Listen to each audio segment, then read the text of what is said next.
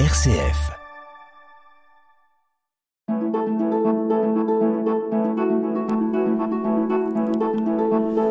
Itinéraire.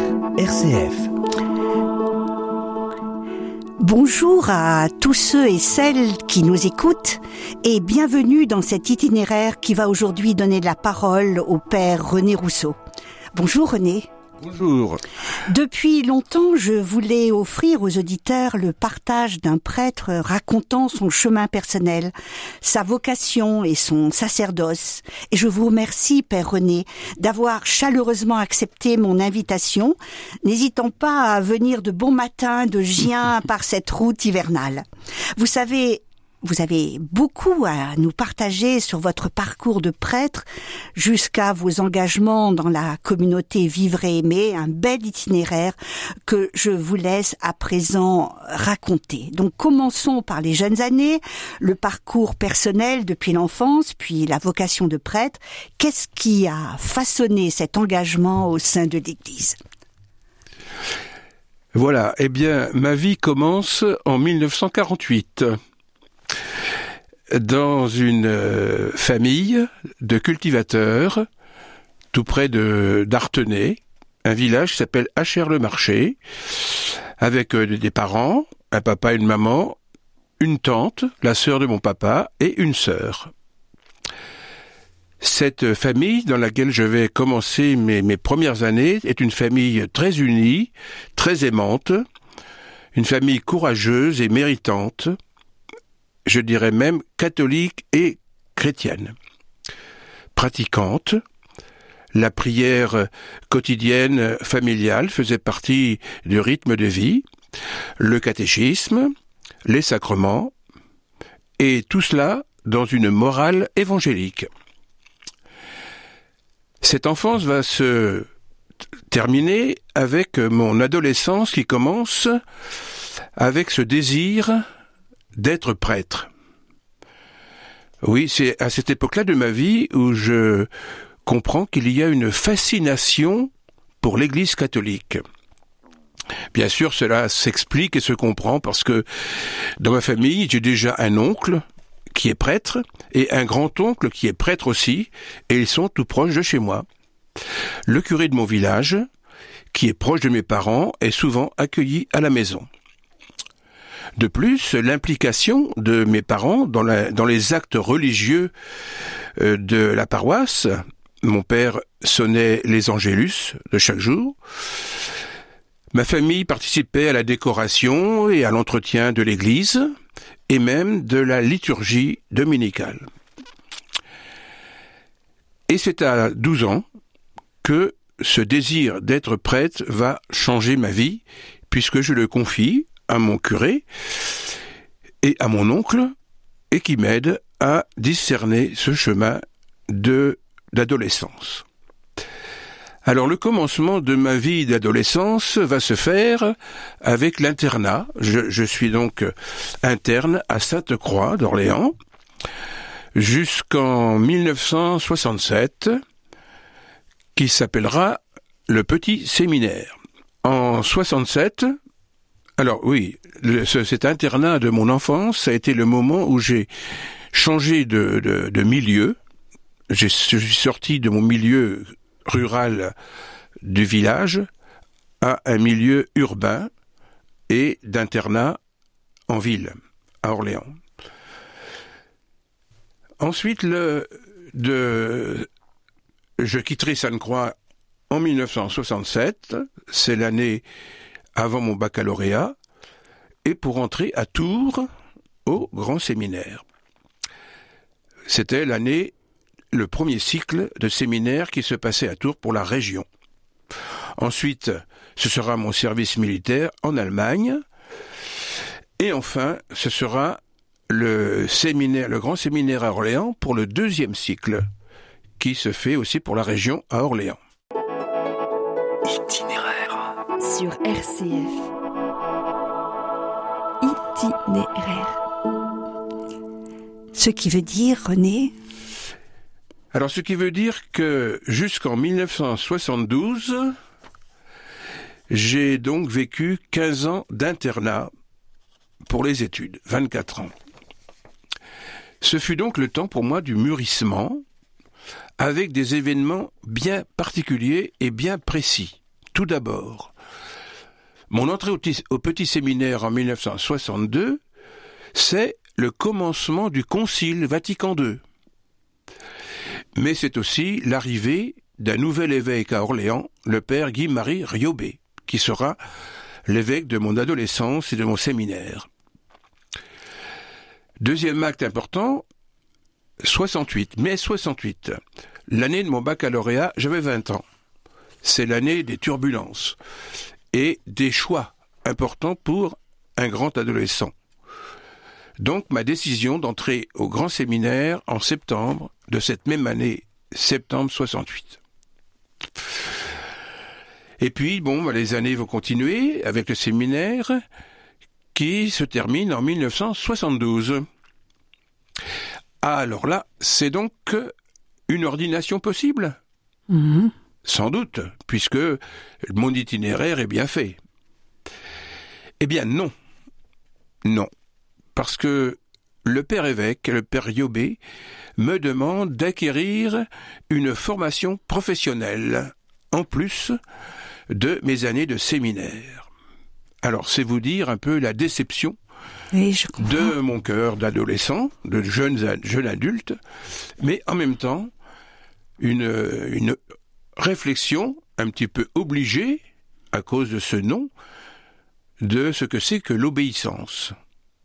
Parce que désirer être prêtre, c'est désirer d'entrer dans une relation avec quelqu'un qui s'appelle une église, et donc avec un évêque. Alors je commence déjà, à la fin de mon séminaire, à réfléchir sur qu'est-ce que ça veut dire obéir à son évêque. Eh bien, ce travail professionnel, qui fut d'être peintre en bâtiment, je l'ai exercé pendant dix ans à Sully-sur-Loire, puisque c'est là que euh, je faisais mes, stages de séminaire. En 1976, le père évêque, le père Yobé, m'ordonne prêtre. Ça se passait donc à Acher-le-Marché, dans la petite église. Et je suis nommé prêtre au travail, au service de la mission dans, le, dans la région de Sully. J'y suis resté jusqu'en 1985, puisque là, un autre évêque me nomme curé de Châteauneuf-sur-Loire. Et puis en 1994, neuf ans après, un autre évêque me nomme à Gien, comme curé de Gien, où je suis resté six ans, jusqu'en l'an 2000. En l'an 2000, pour un- une, euh, une répartition dans le diocèse des secteurs euh, paroissiaux, je deviens curé de Courtenay et Château-Renard. Et là, je suis resté pendant 13 ans. Château-Renard, c'est le bout du diocèse, c'est l'extrême est. Vous me disiez, quand on a préparé un petit peu cet euh, itinéraire, que c'était pas une promotion d'être euh, nommé là-bas. Ah ben historiquement non. Historiquement. Généralement oui. Pour, pour la, dans du côté des prêtres, on pensait que le prêtre qui était envoyé à Courtenay, c'était un prêtre qui était mis en pénitence quand même. Ouais, le mot est fort quand même. Ah ben oui, mais enfin c'était ça dans l'esprit de l'époque. Oui. Mais hum. c'est pas ce que j'ai trouvé, car j'ai trouvé, moi, au contraire, à Courtenay et Château-Renard, des petites communautés. C'était petit, c'est vrai, le Gâtinais, c'est pas, c'est pas extraordinaire, mais des petites communautés vivantes, dynamiques, et qui m'ont beaucoup, beaucoup aidé à, à vivre ma, ma vie de, prêtre. Et Ça, ça a été un cadeau. Alors, Un cadeau, oui. Un cadeau.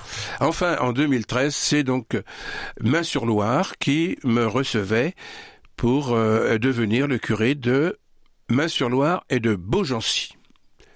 Et voilà que cette, euh, cet épisode de ma vie de curé, comme on dit, oui, oui. responsable, va se terminer avec la Covid. Coucou, me voilà. Et donc nous sommes en 2020. Il y a sept ans que je suis euh, curé de Main-sur-Loire et la Covid me cueille et va me garder pendant trois, quatre semaines dans le coma à l'hôpital d'Orléans.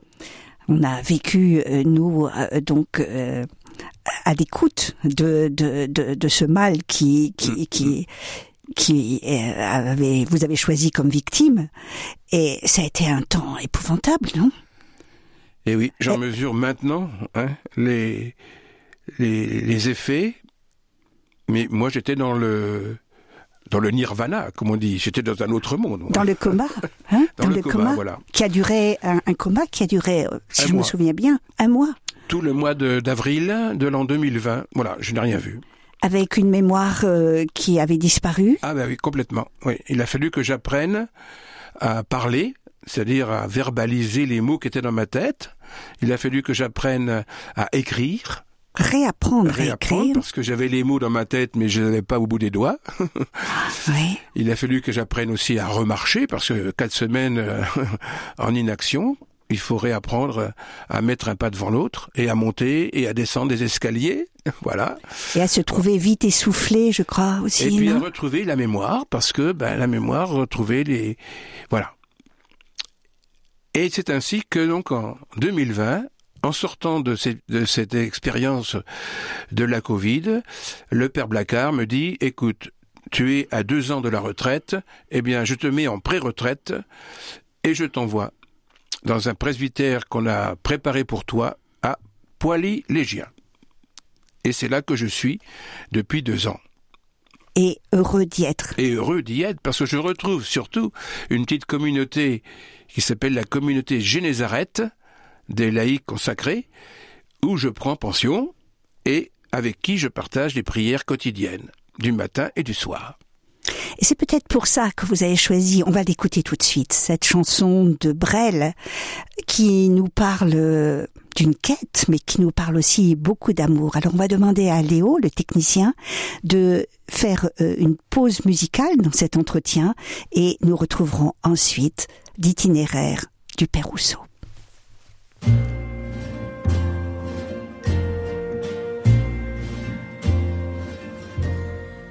Rêver un impossible rêve, porter le chagrin des départs, brûler d'une possible fièvre, partir où personne ne part, aimer jusqu'à la déchirure, aimer même trop, même mal, tenter sans force et sans armure d'atteindre l'inaccessible étoile.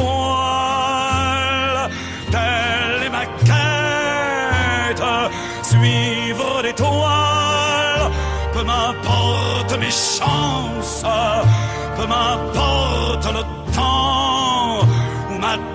désespérance. Et puis lutter toujours, sans question ni repos, se damner pour l'ordre d'un mot d'amour. Je ne sais si je serai ce héros, mais mon cœur serait tranquille et les villes s'éclabousseraient de bleu parce qu'un malheureux. Brûle encore, bien qu'ayant tout brûlé, brûle encore, même trop, même mal, pour atteindre à s'en écarteler, pour atteindre l'inaccessible étoile.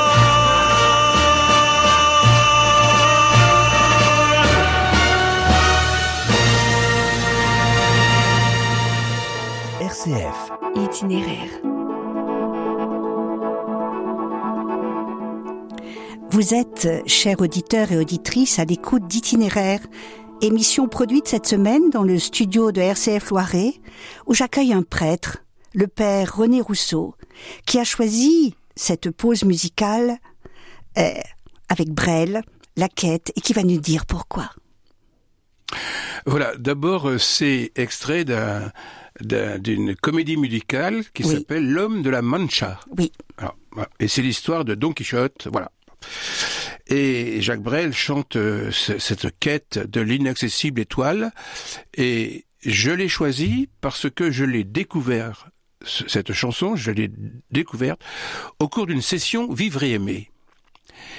Et c'est là que j'ai compris que notre histoire humaine était en fait une quête, la quête du bonheur, la quête de voilà, l'inaccessible étoile, parce que le bonheur il est toujours devant, devant. On n'arrive jamais à le saisir. Ou on en a des petits bouts, mais oui, mais c'est lui qui nous pousse, qui, nous, tire, qui nous attire, et donc cette recherche, la quête, comme comme dit euh, Jacques Brel, c'est l'histoire de notre vie humaine. On est tous qui que, qui que, nous soyons, quel que soit notre âge, on a tous des, des envies ou des désirs de bonheur. Et ça, c'est pour ça que j'ai choisi, parce que c'est vraiment ce, que vivre et aimer m'a appris et m'a fait découvrir. Alors on va en parler de vivre et aimer, de ce mouvement. On en a déjà parlé euh, dans un précédent itinéraire avec Aude et Charles de Baudus, euh, couple euh, qui est venu partager, que vous connaissez bien, Père René. Et il faut savoir aussi que ce mouvement est ouvert non seulement aux couples, mais aussi aux prêtres, euh, aux membres des communautés, mmh. aux consacrés. Et donc, vous en avez fait partie, vous en faites partie. Oui. Alors Alors, eh bien, vous avez, vous comprenez après tout l'itinéraire que je vous ai euh, partagé de mon enfance et de mon adolescence, que cette quête ou cette, ce désir de vivre avec euh, Jésus, au moins avec la religion catholique, c'était quelque chose qui se qui s'était imprimé en moi depuis bien des années. En fait, c'est là que je vais découvrir dans mon adolescence que c'est vraiment ma vocation d'être appelé à vivre avec Jésus et pour Jésus, avec son Église, pour euh, annoncer eh bien, cette phrase euh, qui résume bien toute la vie de Jésus, aimez, aimez-vous comme je vous ai aimé. Voilà, c'est vraiment le slogan de, de cette association Vivre et aimer. Alors c'est en 1999, donc j'étais en poste à Gien, que Isabelle et Jean-François Kerr, oui, on a droit de dire le, on a le, droit de dire nom. Oui, bien sûr. Ah ben, je le dis hein, avec pour les remercier. Et je le dis avec beaucoup de reconnaissance et de gratitude. M'ont dit, écoute René, il faut absolument que tu fasses la session Vivre et aimer. En fait, ça correspondait dans ma vie de prêtre à un moment de désillusion. J'étais en désillusion après le temps de la romance. Ça, c'était les premières années de ma vie de prêtre où, où je pensais que tout allait bien, que tout allait bien se faire, que j'allais changer le monde. Eh bien, il y a eu le temps de la désillusion, c'est-à-dire les grandes questions. Mais ça sert à quoi tout ça? Et si je m'étais trompé? Voilà. Et c'était ce moment-là où j'étais donc euh, dans, dans, ce temps où j'étais à Gien et Isabelle et Jean-François avaient dû sans doute saisir que c'était un moment favorable. Donc je me suis laissé, euh, je me suis laissé faire, comme on dit, et, et bien voilà, s'entraîner les pieds, mais un peu quand même. Je suis donc allé à cette session Vivre et aimer. Et c'est là que, en fait, j'ai fait cette découverte assez extraordinaire que toute vie humaine est faite de relations et que toutes les relations que nous avons sont animées ou font naître des sentiments. Des sentiments qui sont, qui viennent spontanément à nous, qui sont ni bons ni mauvais d'ailleurs, hein, mais qui révèlent qu'il y a une partie de ma personne qui reste cachée pour les autres, mais qui font naître en moi des sentiments. Et cette partie de moi-même, eh bien, elle, elle m'oblige à avoir des comportements.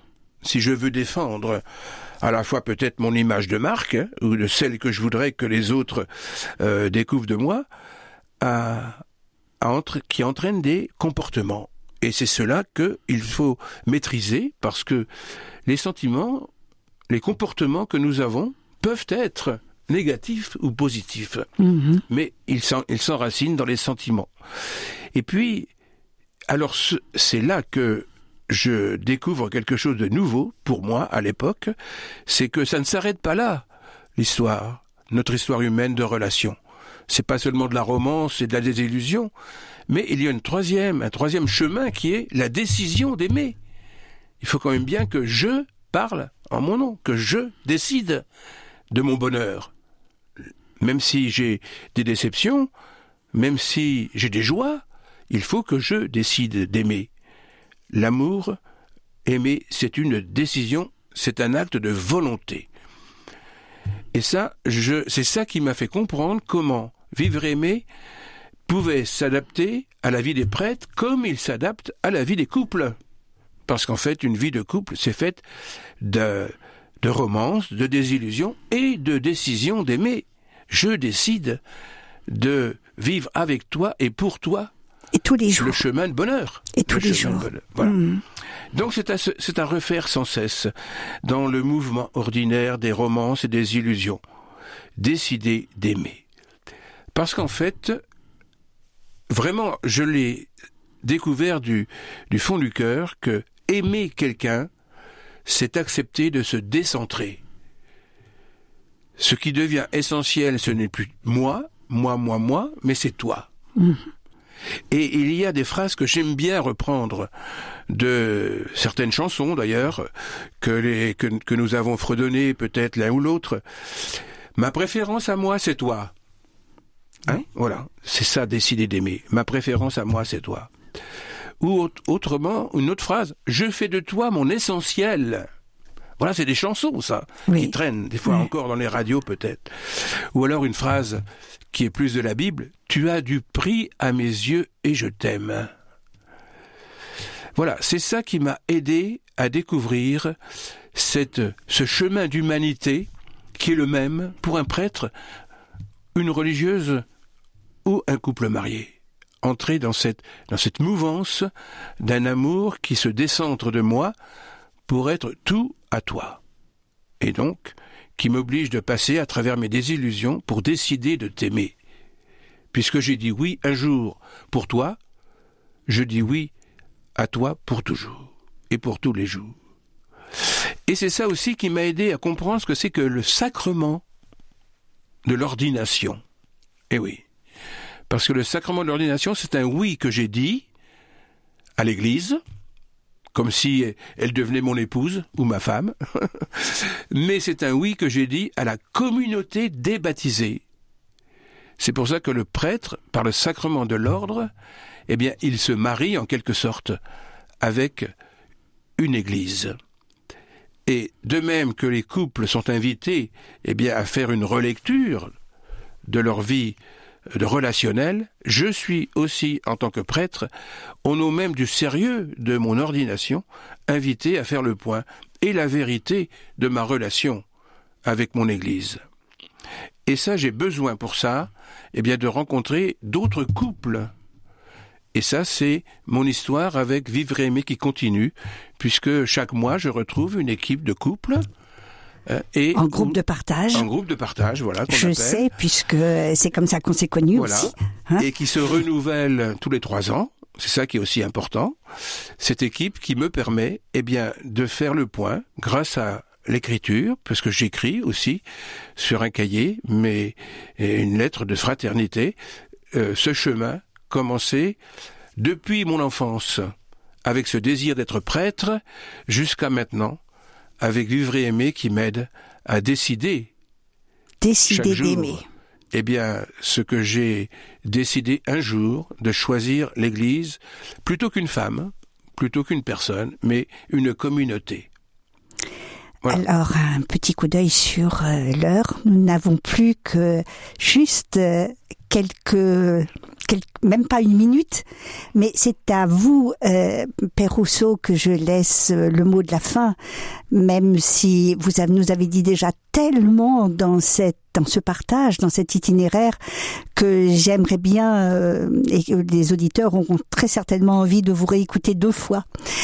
Donc, le mot de la fin de cet entretien. Mais écoute, je vous dirais, moi, que en pensant là actuellement, à ce moment précis, à tous mes frères prêtres ou mes sœurs religieuses ou consacrées, je pense que faire cette découverte que nous sommes en, communion avec tous les hommes et les femmes du monde qui désirent construire le bonheur pour eux et pour les autres, eh bien, ce chemin proposé par Vivre et est un chemin de de, gloire, si on veut, un chemin de gloire qui nous permet eh d'être euh, des acteurs, des artisans hein, de ce bonheur que Jésus nous propose d'ailleurs et pour lequel je me suis mis en chemin au nom de ma vocation de prêtre. Merci. Merci beaucoup, Père euh, René Rousseau, d'avoir été l'artisan de cet euh, itinéraire. Et merci, Léo, de nous avoir accompagnés à la technique. Bonne semaine à tous.